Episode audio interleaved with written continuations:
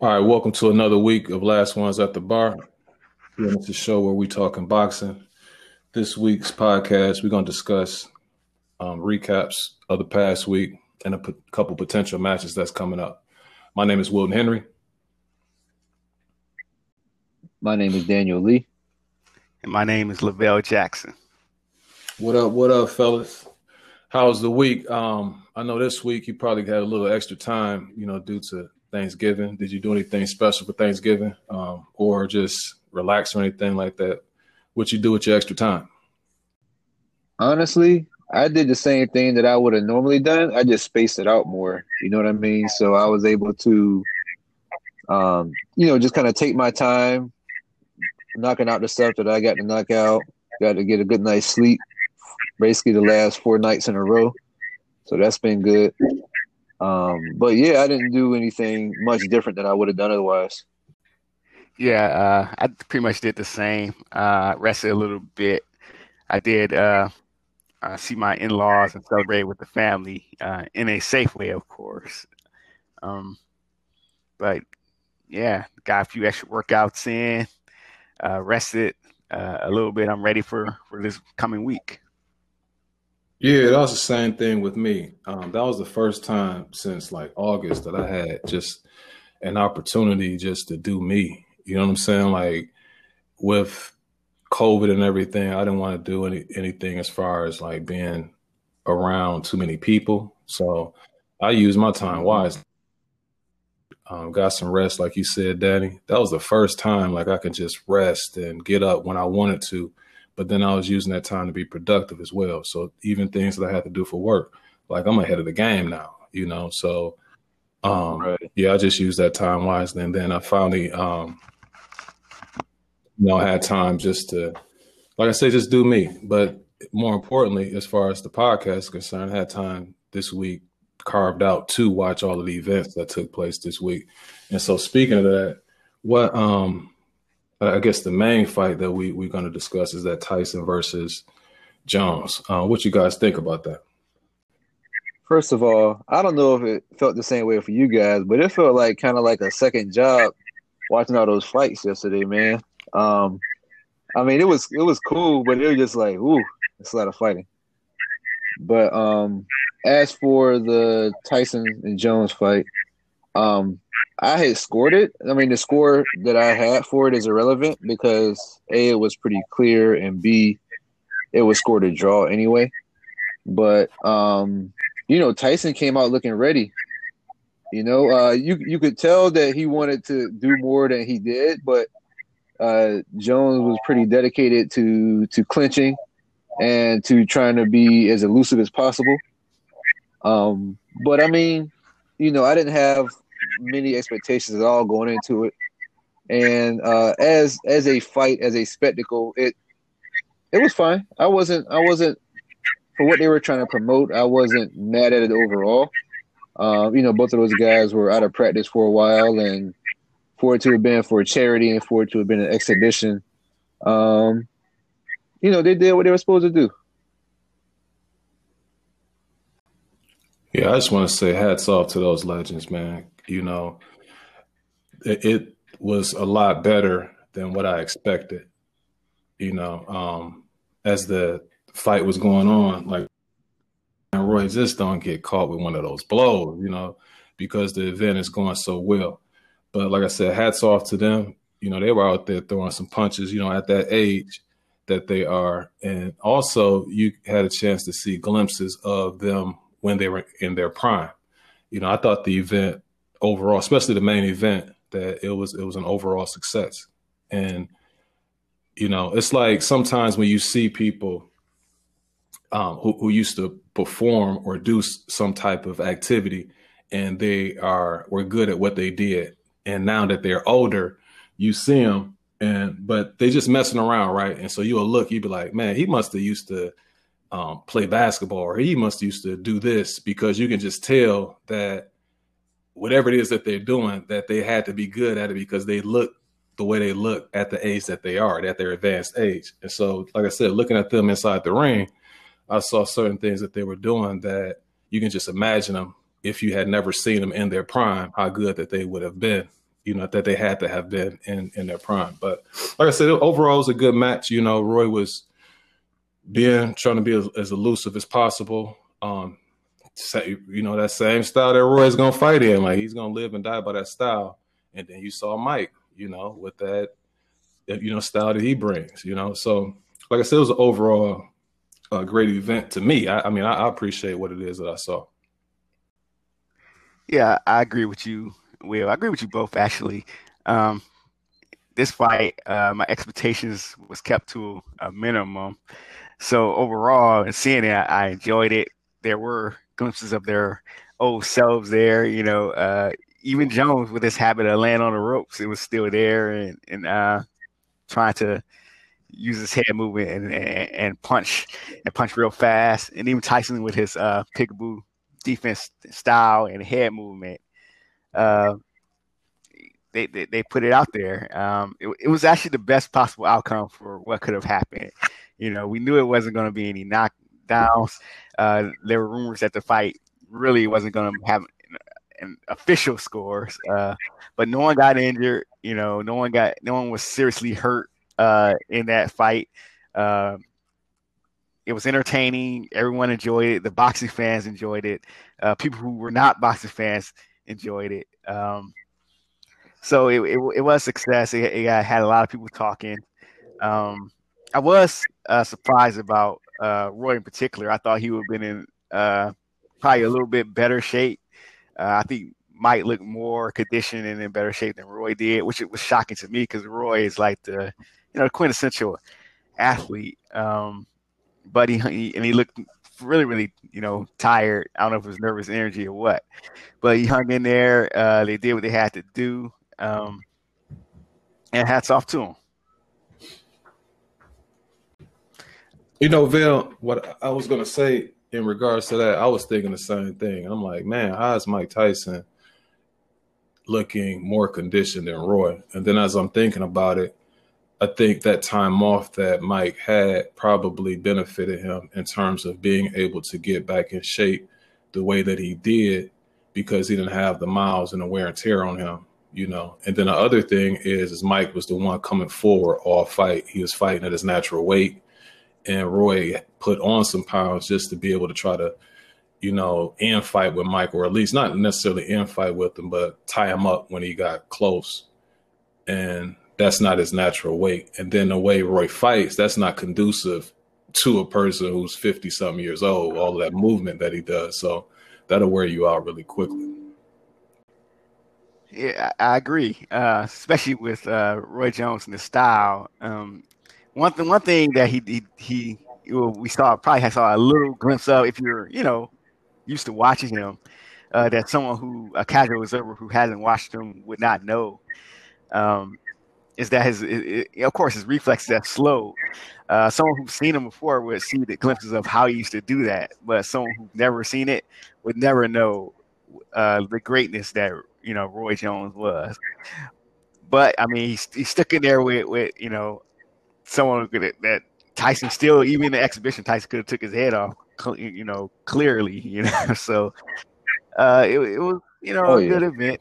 Um now moving along there was another fight on this card a fight that potentially you know stole the show and it's going to be talked about for you know a long time. And this fight was uh Nate Robinson uh, versus Jake Paul. Uh, what do you guys uh, thought about uh, that particular fight First, I want to shout out Snoop Snoop Dogg. He needs to do more commentating. Like Snoop, his perspective on things is is real um, entertaining. So I, I, like to see Snoop Dogg a little bit more. But as far as the fight is concerned, I just got two questions. Nate, did you warm up before the fight? Nate, did you did you did you do any sparring before this fight? You know, those are two things that I want to know. You oh know, as far as his fight is concerned. But no, shout out to Nate, man, because at the end of the day, he got in that ring and he attempted to, you know, get in there and fight. So you you, you got to you know show respect to the man for that. You know, especially at like 36 years old, you're a professional athlete doing something else all of those years. So I, I got to commend him for that. Um, but you just can tell, and it's another fight that's that we're going to discuss. It's going to be a similar situation where you can just tell that one person had more experience than the other. So Paul, to me, his experience of fighting the other fight, and it just seems like that's something that he's really taking serious and he's concentrating on. And he's not experienced himself, but he's more experienced than Nate Robinson. Um, the biggest problem Nate had yesterday was that he kept running in with his head down. And, you know, that right hand from Paul certainly didn't help um, either. You know, those right hands that he, those thudding right hands that he was landing, but he just knew what to do in that situation. You're not, as a fighter, you're not going to be successful if you fight somebody who knows what they're doing if you just running in with your head down because they're just going to time you. And that's what he kept doing. So, but overall, like I said, I, I got to, you know, I'm, I'm, gonna show Nate the utmost respect for just entering in the ring and, um, you know, getting there and, and, and fighting. But I thought that the referee could have stopped it before. Like Nate was hurt pretty bad, the, the knockdown before he got knocked out cold. And so I think they didn't they didn't help him out in that regard as well. But yeah, that was that was I, I was worried for him for a while, you know, for a second you know, I wasn't really taking heed to what Snoop was saying when he said that, you know, Nate from the hood, he's straight, you know. But overall, you know, I, I think the last thing that I want to say is if you like a basketball player, you know, you in your mid thirties, don't don't take up boxing, man. Like don't don't try to, you know, do what Nate did. Stick to what it is that you are known for. I, I couldn't agree more. Uh, uh, this, this is a lesson to, to everyone that thinks that because you're a great athlete, you can get in the ring and, and take punches. Uh, being a great athlete doesn't mean you can get hit upside your head. And and sadly, uh, this was a, a, demonstration of that. Now, um, this this this knockout was, you know, incredible. I mean, it gained a lot of traction. People are, are talking about it and stuff like that. Uh, so so it, it, put a lot of tension in boxing as far as, and that's that's pretty much good. But the bad is, um, you know, Nate Robinson could have you know been seriously hurt, and um, and you, you have people making memes about it and laughing, you know, haha. I, I get it, you know, because some of the memes are funny. I mean, that's the truth.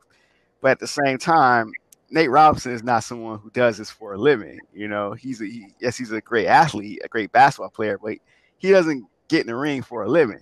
This isn't uh uh Stiverne when he was knocked out by Wilder. This isn't Pacquiao when he was knocked out by Marquez. This is someone who, who isn't trained to do this, and and he's in there with someone who's more experienced than he is. I mean, uh, let's be clear, Jake Paul is not like this you know quintessential boxer, but he he has experience. He's been in the ring on a professional level. Uh, he sparred plenty of times. Um, so people to, to make jokes and and not, not give Nate Robinson Nate Robinson uh, you know his due for getting in that ring is it's kind of what's wrong with with, with, with boxing in general. Now I, I don't even say boxing in general. It just uh, what's wrong with the, the public's view of boxing that anyone can just get in there and it's funny. I mean, boxing is a gentleman's sport. This isn't you know world star fights. You know, so um, yeah, yeah. Much respect to Nate Robinson. You know, um, and if anyone thinks I'm being a Grinch or something about it, go look up a video of Gerald McClellan and, and, you know go look up a, go look up uh, research Leavander uh, uh, Johnson. You know, those are guys who who, who giving their their, their livelihoods and, and, and their lives uh, for the sport. So it's not funny when someone you know could potentially, you know, be hurt. You know, so um, and I think one of the saddest things about this is if this is getting more attention than, uh, let's say, the upcoming fight between Spence and Garcia. It's almost like no one's talked about that now. They're not. They wasn't even like really.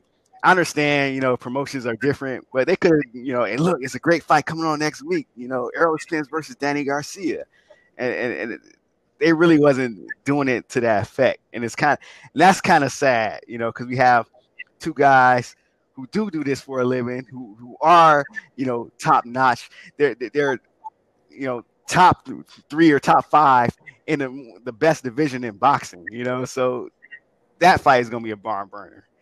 So um, that's pretty much all I have to say about that particular subject.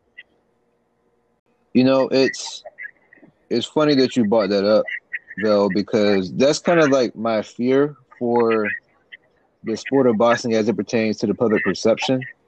Um, you know, this car was entertaining for what it was, but you know, for it to have been all that people were talking about leading up to it, my fear is that, you know, for those who did spend the money on a pay per view, that they're not going to want to do that two times in a row when we have a, a very good card coming up next weekend.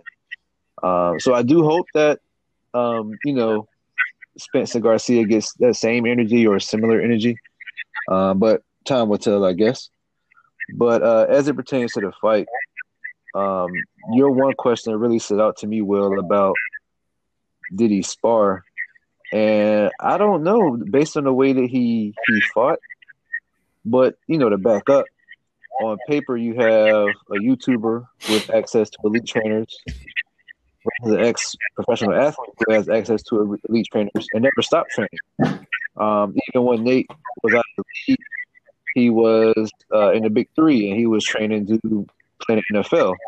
So he was still training at elite level. So from an athletic standpoint, you would think that it would transfer more the ring.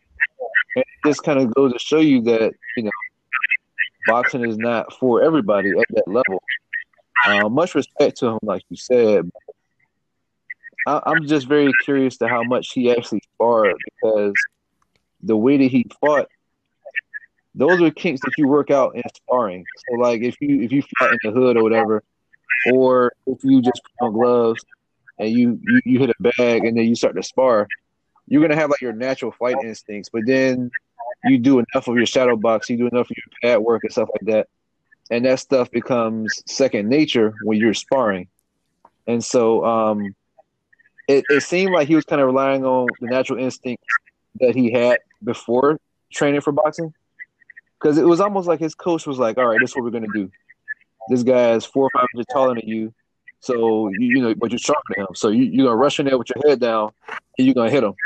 Like, on, on what planet was that going to work?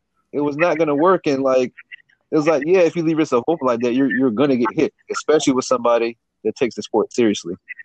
I just think that you know it was unfortunate that it didn't seem like he had as much time or didn't spar as much as he should have because he was just his style was just predictable. I was I was going to um, build on what you were saying as far as him preparing because he couldn't have prepared. I, I can't see any trainer telling you just to run in, you know, like the way he was running in. So I'm thinking that they he trained a certain way, but then once it came to those bright lights and he got in the ring, then he resorted back to what he was, you know, wasn't trained to do, what he was accustomed to doing just naturally. And so I think that that probably played a big factor in it as well, just based on that lack of experience. You know, sometimes you have to go through things multiple times and then it becomes second nature for you to do it. But that's just something that you have to do, you know, over and over repetitively. And I just don't think he had that opportunity. He was just thinking, he looked at Jake Paul, he saw him fight the other guy, and he was like, I can beat that dude. You know what I'm saying? Like, and that's mm-hmm. the result that we ended up with. That's exactly what happened. I, th- I feel like. But um, so on Friday night, we had Julio Cesar Chavez Jr., not to be confused with Julio Cesar Chavez Sr. by any means. Um, he got a fourth round stoppage against Jeyson Minda. Uh, you guys have any thoughts on that one? Yeah, I thank you for making sure that that Junior was on that name so we can get that separation there because this guy, I, I, don't know how he keeps getting fights. Uh, it's interesting because Jeyson Minda was not the original opponent uh, his original opponent pulled out like a couple days before the fight. and They just found Jeyson Minda and put him in there. So the, the, the result was probably always going to be the same. Chavez was probably going to walk through him, take his punches, and all that. Um, interesting that that Jeyson Minda was still throwing some leather on Chavez Jr. You know, Jr. still hasn't, you know, he hasn't really improved at all, if any. You know, he's just getting hit upside his head, and the interesting thing is, had Jeyson Minda been any much better, he probably would have beaten Chavez Jr. Jr. just you know got off that you know Jeyson Minda isn't that uh, that good of a fighter. Um, it's it's just Chavez Jr. is, like someone who doesn't take the sport seriously. He, um, of course, he has the name of his father, and he, and be told, he does have certain gifts. Like he has the gift of, you know, he could, he could take, he has a great chin. You know, he does have heart, but the dedication, you could tell the dedication isn't there because had he been dedicated, he'll be he'll rely on more than just taking punches and, and, and winning fights off of uh, you know sure size and, and, that's it. But it just this is disrespectful for the for the sport and for people who who who come from nothing don't have what he had the opportunities that he had and they give their whole lives to this. You know, it's kind of disrespectful. Well, as far as the fight is concerned, you know, as you said, it was a first round knockout um, of his opponent. And Chavez, at the height of his career, when he was most successful, his best and biggest attribute outside of being able to bring constant pressure and being a pretty good body puncher was I think that his size. Like he used to be able to shrink down to 160, but by the time he entered the ring, he would be near a cruiserweight. And so that was his best attribute. It's kind of like very similar to um, the Swift Hurd, Jarrett Swift Hurd, how he's so huge once he enters the ring that that's a pretty daunting task for an opponent to have to deal with this big guy that I'm facing. And that, that's what Chavez used to, you know, that, like I said, that was his best attribute. Guys that he faced who were skilled, you know, they can overcome that physicality, you know. And so once he moved up and he couldn't shrink down to 160 anymore, and he was fighting guys that wasn't a factor anymore as far as him having this um, edge over his opponent. He didn't have that anymore, and so he was he never wins any of the fights that he fights outside of the ones that he was fighting at 160. Now, what I was mostly impressed with in his fight is that his his fan base, like the Mexican fan base, they support their guys, you know. And as you said, he has the name recognition, but it just he, all the stuff that he's done as far as like testing positive for drugs or just not taking things seriously and he still has that type of fan base i'm i'm really i look at it even a little bit deeper it's like what if the american fan base supported their guys like that you know as opposed to figuring out a way to hate on this person or hate on that person. I don't see that with other groups. And that just reinforced that to me. We're in COVID. And if you look at that fight, see how many fans came and, showed up to support um, Chavez Jr. So that's the biggest thing that I got out of it is that the Mexican fan base, they support their guys, regardless of, you know, whatever it is that they, they've done in the past. All right, so the next fight that we're going to recap is going to be that Joe Joyce versus Triple D, uh, Daniel Dubois. What you guys think about that that fight? This was I had seen Joyce before, uh, Dubois not so much. Um, I had it. I had it 86-85 at the time of the stoppage. Uh, Joyce got the tenth round knockout, and uh, he had basically closed up Dubois' eye, left eye, I believe, and he clocked him in it a good time, and he kind of took the knee, and that was that was it for him. Um, I wasn't particularly wild by either of them, to be honest. Um, Dubois showed good head movement in, in certain spots. Um, he's still pretty young, and some of the commentators were saying that he may have taken that fight a little bit too early. Um, Joyce was slow, but he had decent movement. Uh, he didn't seem to put a lot behind his punches, even though, like I said, he put up enough. He, he had enough behind it to close up that eye.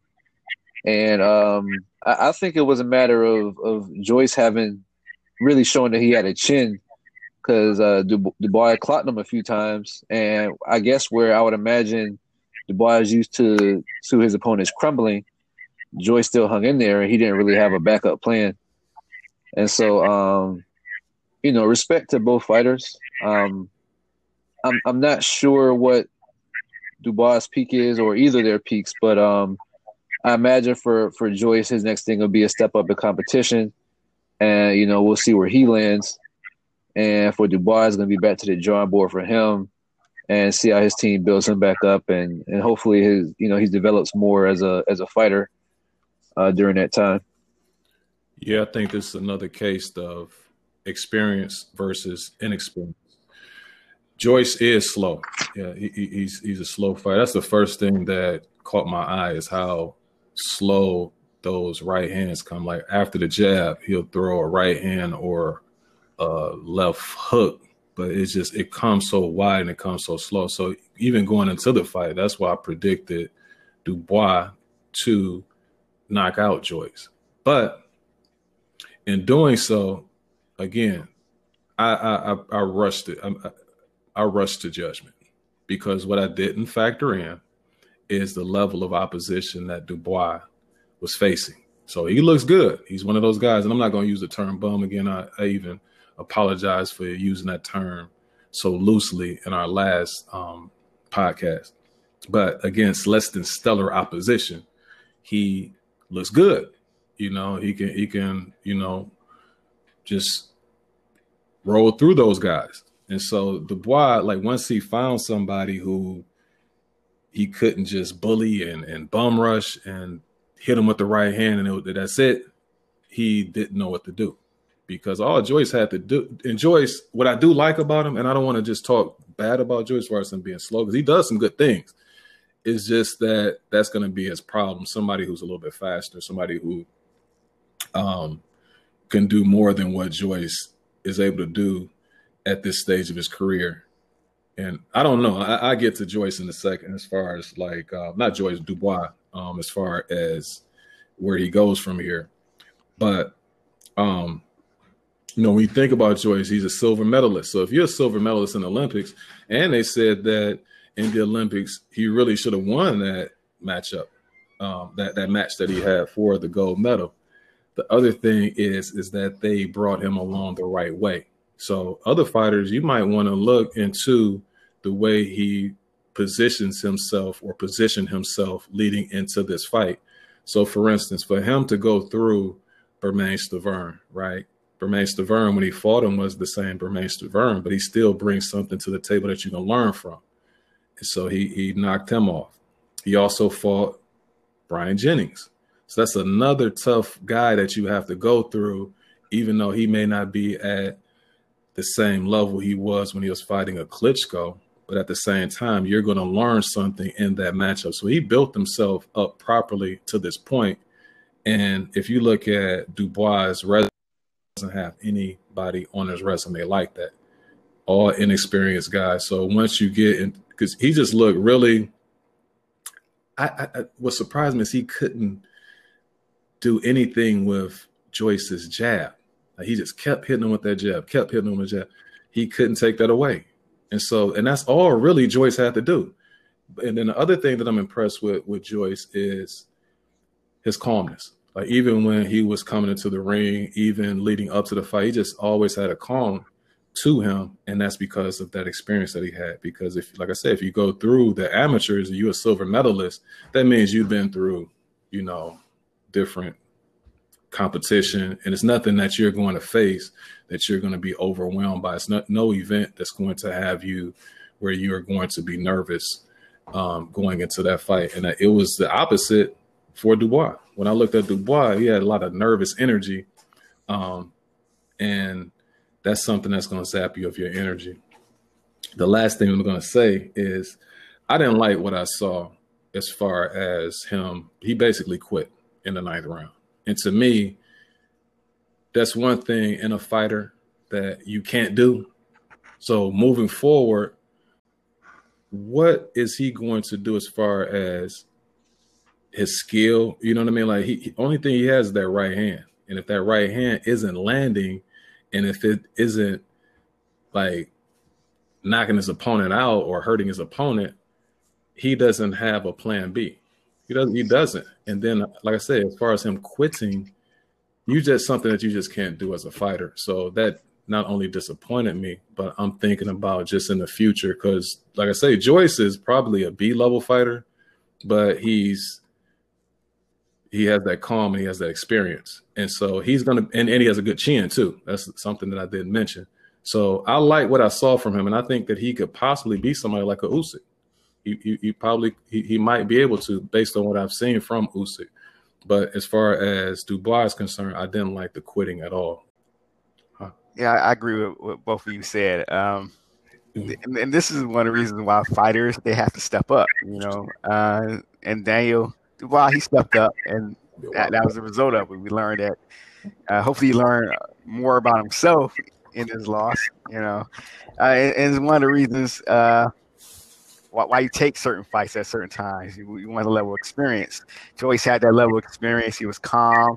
Um, when you're a silver medalist, uh, no matter what style you fight in, it means that you do have, you know, boxing IQ. You know, uh, and, and Joyce was showing that boxing IQ with the, you know, with the jab and Dubois. He was he was relying on, you know, that one punch and. Uh, as a puncher, sometimes you have to um, you got to have a plan B. Uh, sooner or later, you may get come in contact with someone that don't go anywhere. You hit them. Um, we saw that with you know Holyfield and Tyson. You know, and, and, you need a you need a plan B. You know, to go to. Uh, so hopefully Dubois can you know go back to the drawing board, see what he can do to to improve. Um, I did uh, that, that, knee was just questionable. Uh, you know, a lot of people were saying he, you know, he quit and all that, and that's kind of what I saw. But I also was hearing some reports that you know he had a broken orbital bone. Um, so I don't know what to to to, to think about that. Um, but from the, the, this point on, it's going to show who Dubois is. Is he going to improve, or is he he's going to uh, be another, you know, B C level fighter, you know. Um, and John Joyce, I mean, he, he's on the up and up now, but you know, he, he as a heavyweight, he may have more years than than uh, you know we think. He's about thirty five now, um, but you know, it, it could be fights on the horizon for him. Uh, uh, I, I, think Joyce is, is, is a good B level fighter, but he's in a in a heavyweight division where you know those heavyweights are always looking for opponents. People love seeing heavyweight fights. Um, it's, it's, he has no shortage of opponents for him, so um, he can make some money out off of it. You know, uh, Dubois just needs to go back to the drawing board and and, and try to improve and, and see and look at all the things he did wrong in this fight. And um, there's another fight that went on uh, on Friday night. Um, this fight, these guys been going back and forth for for a while now, and they finally got in the ring to settle it and, and, and back up their talk.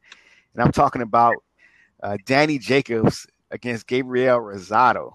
Um, what are your thoughts on that? As you say, um, that was a grudge match that took place. It wasn't the most exciting fight in the world, uh, but that played into Rosado's hands when I watched this fight, I'm, I asked myself, is it me or did acting in Creed make Gabriel Rosado a better boxer? Because this dude was uh, slipping punches, using his jab, and you know, it was interesting. Uh, I think it, it, it, confused Jacobs a little bit because Jacobs expected to be the boxer in that situation, and he expected to, you know, be the mover and all that. Uh, and it, it turns to a chess match, and you know, one where even the commentators you know, they were, and I, I didn't really like the commentators for that fight. They were trying to make excuses for the, you know, the guy about he's going to heat up, he's going to do this or he's going to do that. They should have just let it, you know, play out the way it would have played out. You know, um, Danny Jacobs is, is interesting because it seems like, yeah, as you said, Will, he has to, you know, be up for a fight. He has to be motivated. Uh, it, it's almost like he fights to a level of, of, of, of his competition. Um, and and and uh, it it makes people it, it makes his chances look small against fighters that that you know that are, are pretty much higher than the opponents he's fighting. Like we saw his fights against Canelo and, and, and, Triple G. You know, of course he didn't win those fights, but he was, you know, he, a case could be made for the Triple G fight, he was definitely in the Canelo fight. So, um, we match him against you know guys in 168. who knows? Because Danny Danny is, is very talented, but I mean, he, he has a habit of not being. I don't know. I don't know if it's a, a mental thing or not. Um, but it could also be age because he is, you know, getting up there. Um, with Danny with Danny Jacobs is it, it's kind of hard for me to, to, to, see him as that because I, I, remember him as the you know the prospect that got you know got caught and, and caught cancer and had to rebound, but that was so many years ago. Uh, so he's probably on the other side of his career. Um, but it was an interesting fight. You know, as a boxing fan, I was entertained. I mean, I mean, it, it was worth watching. Um, but but you know, fair respect for, for both guys. I thought uh, Rosado was was pretty much done. You know, he, he showed he still got some left, and, and uh, he can still reinvent himself. Kind of similar to you, Will. I had it pretty even. Like it could have went 115, 113 either way. Um, it wasn't a super convincing win. Just a matter of like what the judges preferred. Um, and also just like you said, I don't I, don't think Jacobs really respected him coming in. Like if you listen to how he spoke of Rosado coming into it, it was very like dismissive. It would be easy to assume that he didn't really get up or train properly for that fight. Um, I don't have much else to say. Uh, I don't think this performance makes Jacobs any less game for those elite opponents. I, I don't like him for the elite super middleweights, but you know he could make some good matchups for them. I would still love to see him against Charlo, to be honest, um, at 160 if he can make that. But I doubt he can make that, and I doubt Charlo goes up to 168 to fight him, where he could still get a Canelo fight potentially. Um, the CompuBox numbers were interesting because their their total punches were literally even 156, 156 in terms of punches landed, except for Jacobs threw 678 punches total, and Rosado threw almost 1,100 punches total. And I remember at one point, kind of in the middle rounds, probably around seven or eight, up to that point, neither opponent had landed more than six punches around. so I was like, man, this is like this is like some of my sparring matches right here. Uh, but, but, yeah, I mean, respect to both fighters. Respect to Rosado. Uh, you know, he's still a live dog, and um, you know, it just wasn't that entertaining of a match. And like you said, well, before in the previous episode, I don't know what I'm going to do. Uh, you know, continuing to have these matchups as as main events. No, the only thing I, I would say is that, that Jacobs better not go back to 160. Better not do that because I was listening to someone who said that he went into his not locker room, but it was before the weigh in. And they were saying that Jacobs, like he he could barely make 160 against Canelo. They say it was so bad that he was just sitting there shaking. You know what I mean? So that had to be his last fight at 160. So I hope he don't attempt to do that, especially not trying to fight one of those Charlos. Yeah, I remember when they said that, and he's not getting any younger either. He's my age, I believe. Uh, so moving on, uh, after we recorded last week, uh, Javier Fortuna took on Antonio Lozada, and he knocked him out in six rounds. Uh, we had predicted this fight before. Um, now that we've seen it, uh, did you guys have any thoughts, or did it live up to what you as thought? As far as action, uh, it, it, did. I, I expected to be as one sided, but um, it kind of showed what I knew about Lozada already that he didn't have uh, uh, he had his he's like a six foot lightweight who doesn't jab. And it's like he doesn't he doesn't use his jab. He doesn't use his length. He fights hunched over. And he's just open for you know a guy like uh, Fortuna who's jumpy you know he can get in and get out um, just you know take him out. And, and Fortuna is almost like he wasn't even showing respect. And he just you know pretty much just beat him up um, so I thought the fight would be closer. It made Fortuna look good, which is which is a good thing. You know, I think Fortuna is a uh, he's in a stacked division, and I think it makes him a good uh, opponent. Uh, he's definitely a, a, good comeback opponent for you know Lomachenko, uh, a possible you know step up for uh, a Devin Haney or a next opponent for Tank or Garcia, uh, if Garcia wins, of course. Ryan Garcia, um, or even Teofimo Lopez. So he, he he's a good opponent. Uh, he he can be dangerous. Uh, he does have power. He has speed, but we know he can he can be hurt and he can be vulnerable. Um, and he's a good name. Um, so where he goes from here, you know, is he can get, he can get pretty much you know a couple good fights out of this. Uh, Lozado, I think he just needs to go back, I, I, learn how to you know jab, use that jab, use his length. It's hard to say because he doesn't even fight like. Uh, oh man, I forgot his name. Uh, he doesn't even fight like you know Easter? Robert Easter. You know Robert Easter. Uh, you know can do a lot of things. He can brawl. He's tough. He has a chin. You know uh, didn't seem to have that. Um, so uh, props on Fortuna. He, he went in there and did what he had to do. It's funny that you brought up Easter because um, in a previous episode, I said when we did the predictions, I said the height might be an issue, like the height difference might be an issue for Fortuna. Man, was it not? Um, despite there being, he had what a seven inch height disadvantage, a five and a half inch reach disadvantage. He didn't have any problem getting in there. He got the first round knockdown. Um, and yeah, I mean, he did what he had to do. And, uh, and I don't blame him honestly because he was supposed to have a title fight, and and they just they just didn't work out because of COVID. And so um, I'm hoping that it does lead to a title shot for for Fortuna, as this is his third win in a row. Um, and in terms of title shots at that division, I won't be mad at him fighting Haney. I think it'd be good for both because it'll be Haney step up a competition.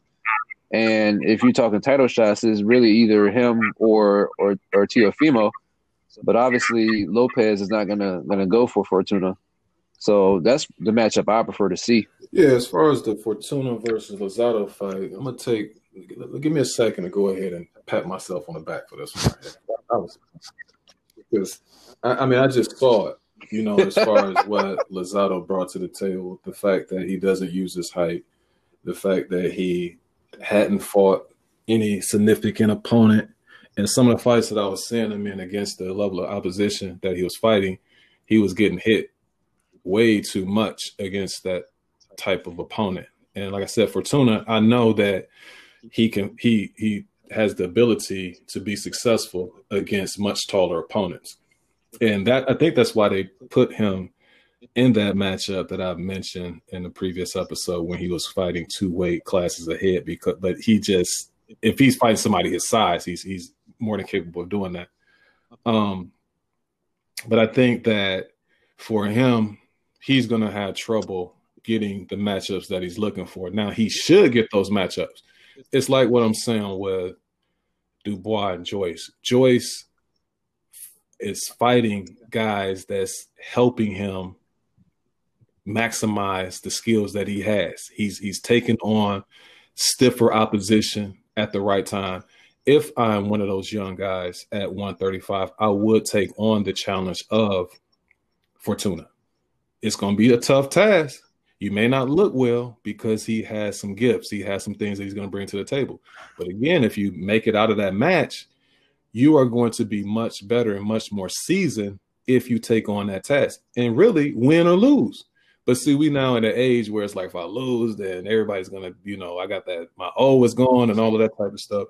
But you really should be taking on those type of opponents. So once you do get your belt, then you are more than qualified to have the belt and you are prepared to take on stiff opposition but it's just it unfortunately just doesn't work like that anymore. But Fortuna right now, the way the game is right now, Fortuna's in that murky area where there his risk outweighs the reward for a lot of those guys. So he's gonna end up probably being your Yordenis Ugas, unfortunately, where guys just don't unless they're forced to fight him. I don't think that they they will. Moving right along, um, we have a, uh, you know, along with this, you know, the Mike Tyson uh, versus Roy Jones things. We have uh, another fighter that's that's you know on the comeback trail. He's coming out. Um, he's he's uh, been he been in some tough fights. He had a, a, a pretty you know decent career based off what he had, you know the gifts that he had. Um, but more and more, it's, it's, a lot of talk about uh, Sergio Martinez, you know, coming back into the to the fold. Um, what are you guys' thoughts on on him coming back into the game? Sergio, I mean, I think he's he's past his prime, obviously, and I really don't like it, you know, because the last time we saw Sergio, I remember he was like his his he had bad knees or whatever. He was coming off some surgeries and he just didn't look right. And also with Sergio, he relied on certain gifts that he had, and it wasn't necessarily technique. You know, so how is he going to be able to come back at his advanced age and be able to still have those gifts when he didn't have them you know, in his last fight that he fought, or last time I saw him fight was against Cotto, and Cotto was just letting him have it. So, with the opponent that he's facing, you know, I don't. His guy's name is is Jesse um, Koivula, and you know he's 24 with nine knockouts and seven losses, and seven of those losses are by KO. He hasn't beaten anybody of note um, all of the step up fights that he's he's had, he's been knocked out in those fights. So I'm sure that Sergio should be able to handle him, you know, using his, you know, just savvy, you know, if you will. I think that he'll be able to defeat this opponent, but I don't know how much that's going to tell you about Sergio if he's planning on facing some of those elite level fighters. Um, one question I have for you guys: Does anybody know what weight class this fight is going to take place in? Uh, I believe that will be um, at middleweight, around middleweight, between middleweight and super middleweight. Okay, so he, he's gonna um, get back down to that weight that he was fighting at last. So, and mm-hmm. so saying that to say that his opponent typically fights at welterweight, so that should be another advantage for Sergio. Like I said, I, I would assume that he's going to be able to defeat this opponent, but I don't know how much that's going to tell us about Sergio. And then also, if he fight the wrong guy, Sergio might end up getting hurt. So I hope that's not the case uh, for El Maravilla. Yeah, Sir, Sergio Martinez, he doesn't have a style that ages uh, very well. Um, and of course, he has bad knees, so that, that definitely impacts how he can oppose that style. Um, he did have a fight uh, earlier this year. Um, he won a fight by knockout, but he didn't look. I mean, of course, against an opponent that he had, he might looked decent, but he didn't look like Sergio Martinez. He couldn't. I mean, he can't move with his arms down like he used to. So I'd be concerned about him taking on uh, certain opponents. Um, I can't tell you know fighters how to live their life and you know what to do, but if I was him, I would stay away from you know any top opponents. I mean, he's at a point now where, um, really, to be honest, Sergio Martinez is the type of fighter should be fighting exhibitions. You know, he's 45 years old. Uh, I mean, and he, and he's not a fighter that's known for his defense. He's not like uh, a Bernard Hopkins or or a Floyd Mayweather who relies on defense and hasn't taken punishment. You know, he fights with his you know his hands down. He, he's taking some punishment. He has bad you know knees. Um, um, I, I don't know his reasons for coming back into the game, but if I were him, I would be very very careful. I'm gonna attempt to play devil's advocate here. Um, reason being when he came back to fight in August. I don't know if that was a card that he promoted because he is a promoter. I'm going to assume that it is because this card is promoted by him, and so he's the promoter and the headliner.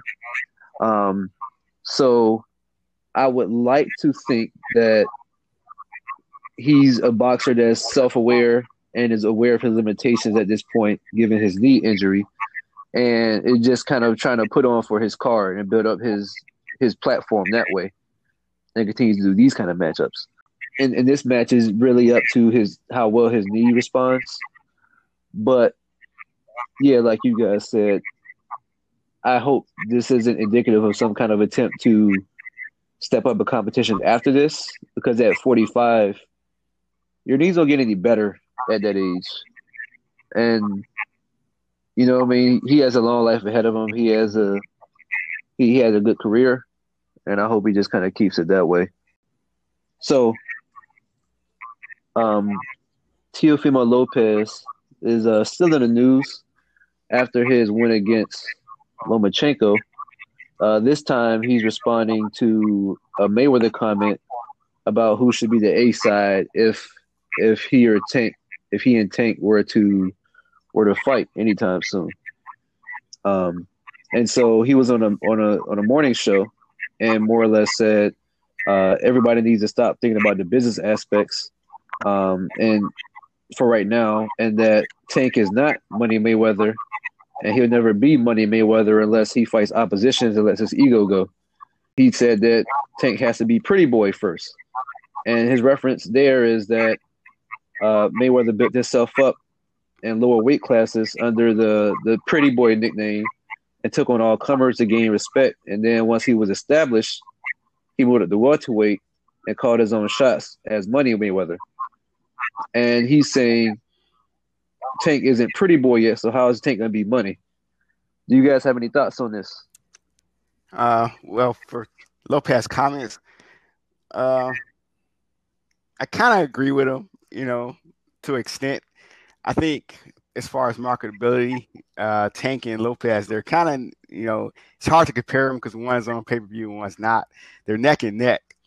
But when they're neck and neck like that, I look at who has that that that, that opposition, and you know, Lopez, he, he's beating the man, pretty much the man at 135. He's beating Lomachenko, so he has, you know, the gold pretty much. Um, when you when when you look at it, that fight, you know, it had 2.8 million, you know, viewers, which, you know, it's it's pretty sizable for someone who has it like their first, you know, title shot like that. Um, when you look at when you compare it to, uh, of course, Tank was on pay per view. It, it, sold about 200 to 300, you know, k, which for a fighter of his stature is not. even I wouldn't say it's that bad. It's not money made numbers, but I mean, a lot of guys wish they could sell that.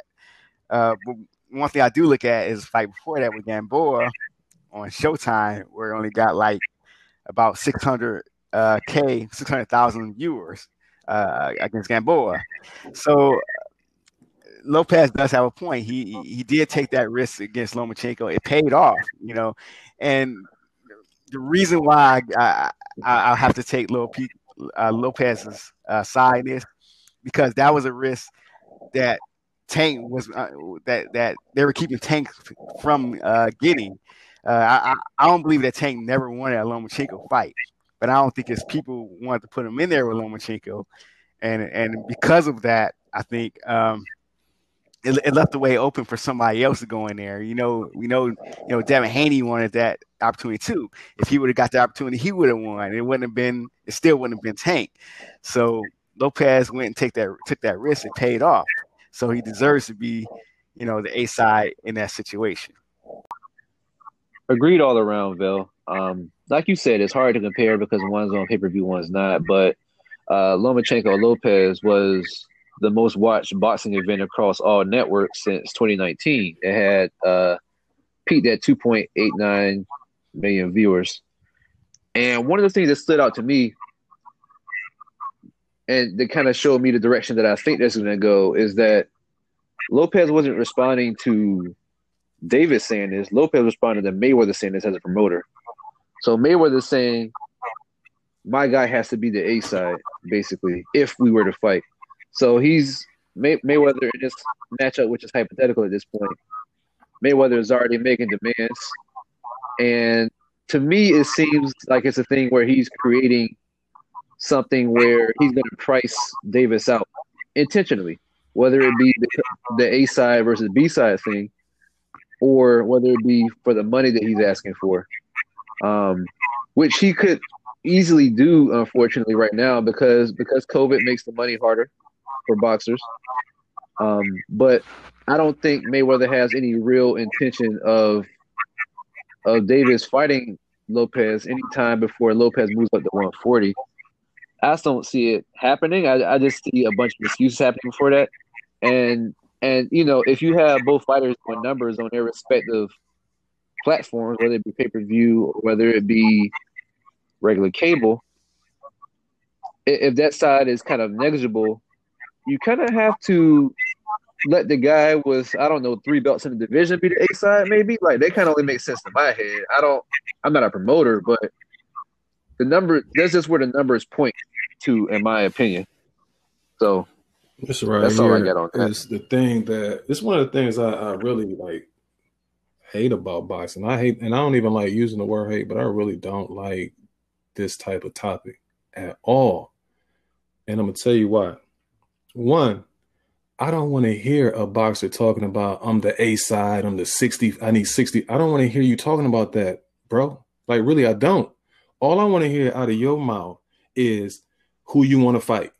If somebody asks you about somebody and you say, well, let's go ahead and and, and um, get the paperwork done. But as far as what you want and you're not going to fight this person because they got to be 60, 40 and all that type of stuff, to me, that is a duck because you're putting that business out there so it could you can avoid that particular person.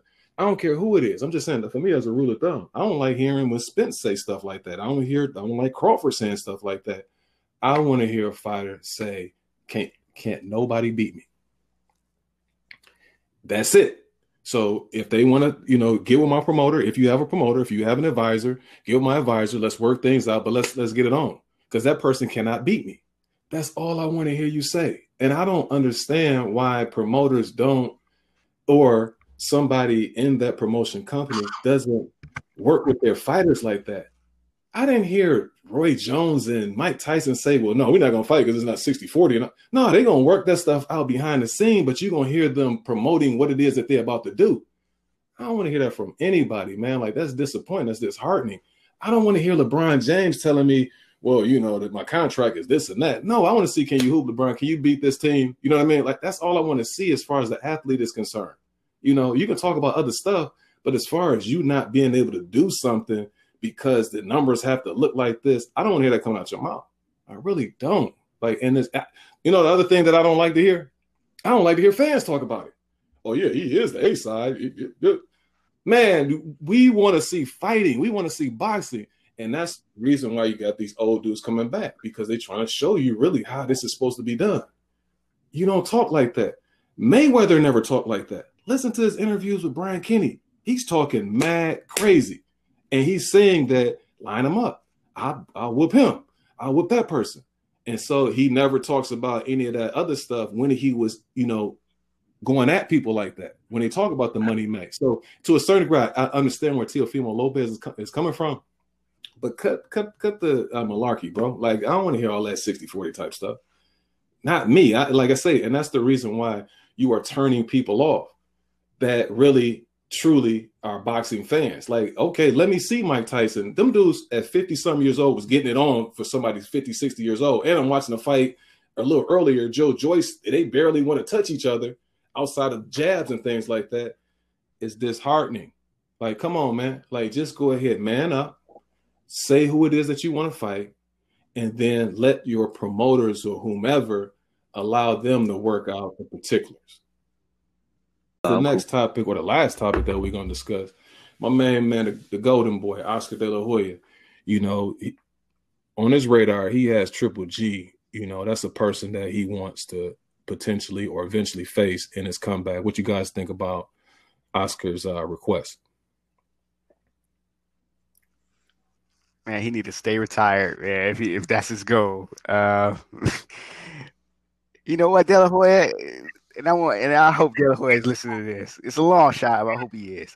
You know, there's a there's a nice opponent out there that probably get you a lot of viewers. You know, and you know he's been out of the ring probably the same amount of time you have, and I know this this fighter been tugging on your your tails for, for so many for years, if not a little bit over a decade, and that fighter is uh, um, Tito Felix Trinidad. Why don't you ask him to come out of retirement and you know they all do an exhibition or something? That that should be your lane, or your lane should be you know try to get an expedition going with with, with uh, you know Floyd Mayweather or something. Someone who has been out of ring a couple years and, and, and may not you know have the the the the the, the uh, power to to put you in a coma. You know? um, I mean, at his best, I would favor De La Hoya over Triple G, of course, because De La Hoya is an all-time great. Let's just, you know, that's any any you know he can you know fight bigger guys, but this version of De La Hoya has been doing you know you know had problems with with drugs and all that and drinking and, and all that. Uh, I, I would have to see more. I I don't I don't want to put him in there with, with someone like Triple G. I'd rather put him in there with Sergio Martinez. You know that would even be more sensible. You know fight than him against uh, Golovkin. Uh, but, you know what? Props to him, but but because we never questioned De La Hoya's heart. He's always had heart. He's always taking fights that you know that even in his career at the highest popularity, he took fights that no person wouldn't take. You know, um, he took he took the fight against Quartey, which easily could have ducked that guy. You know, Whitaker, you know, all time great. He could have ducked Whitaker and said, "Well, could he could have waited Whitaker out till he was older." Uh, even the fights with you know Shane Mosley, you know, he like he could have said who's Shane Mosley, who, uh, uh, who's he could have said well, Floyd Mayweather. I don't want to fight him. You know, Manny Pacquiao. I'm not gonna fight that guy. He took he took fights against guys he didn't have to take at the time. So he shouldn't have taken them. So props to De La Hoya, but this is just a mistake, and I don't want. This is time for someone to save him from himself. That's what I love about him is the fact that this is something that he it's in his heart to do. Again, what you're saying, I, I agree. It would it would be easy for Oscar to say, you know what, Tito, let's go ahead running back. You know, we're around the same age, or he can call us a, a lesser opponent or somebody that would, you know, presumably be easier. But no, it's in his heart to want to come back and take on challenges, and that's what I'm saying as far as anything. And I think that's that's what he's looking at. It's like, man, you know, Canelo, you supposed to be the pound for pound guy. You know what I mean? Why are you not taking on um Charlo? Why are you not taking on some of those guys that's that was in your division? Why why you know you picking and choosing these guys? And so when he's coming back, he's thinking about it from that perspective. Like dudes are picking and choosing who it is that they are attempting to face, and they're supposed to be like these cash cow or um, you know, top pound for pound fighters, but they picking and choosing. No, this is how you're supposed to do it, and this is what it's in my heart to do because I'm a fighter.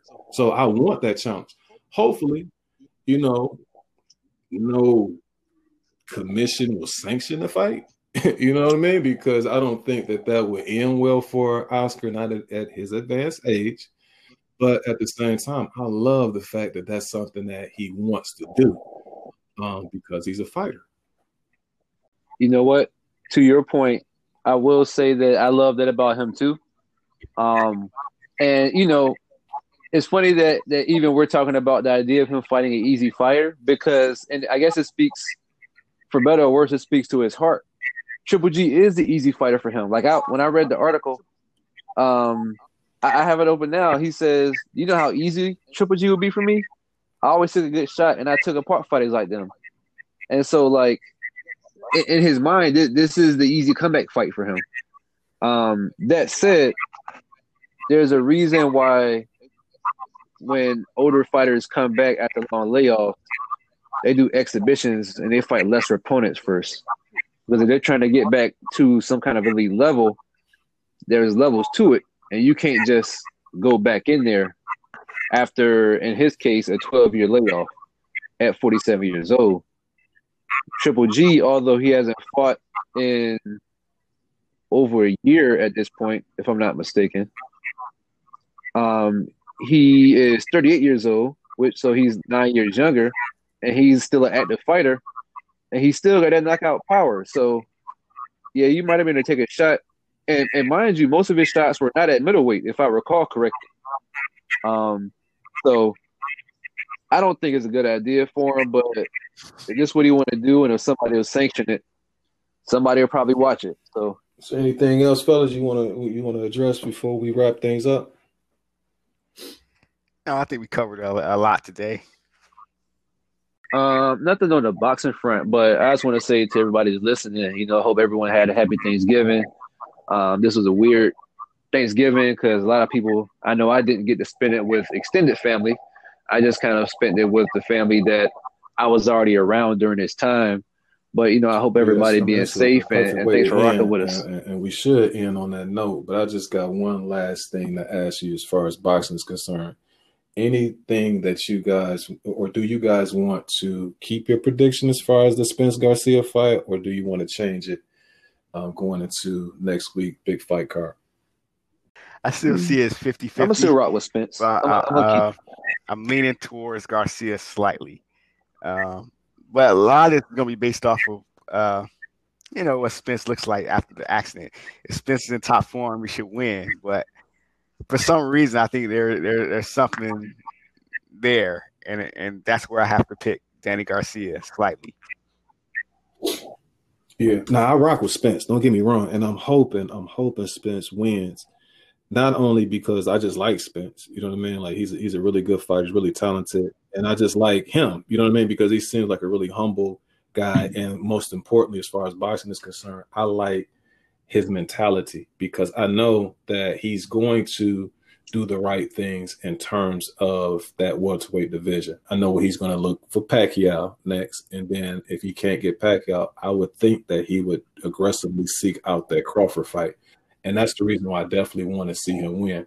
As far as the prediction is concerned, I'm going to lean towards Garcia just based on the fact that of the accident, and he hasn't had fight before that, and so that I, I don't, I can't predict him to beat somebody of the caliber of a Danny Garcia based on what I saw as far as the cards of the night. He looks great as far as his um, physically he looks he looks awesome you know? And he even might even slightly look better than what i've seen him look in the past as far as like hitting the bag and all of that type of stuff. Um so he, he's really going to be focused. I just hope that once garcia learns some of those shots that you know what happened on that august night or october night um doesn't kick in so but we'll see but on that note, we're going to uh, wrap things up. Join us next week because we're going to do our recaps of that fight also the Yarde versus uh, Lyndon Arthur. And so, again, have a great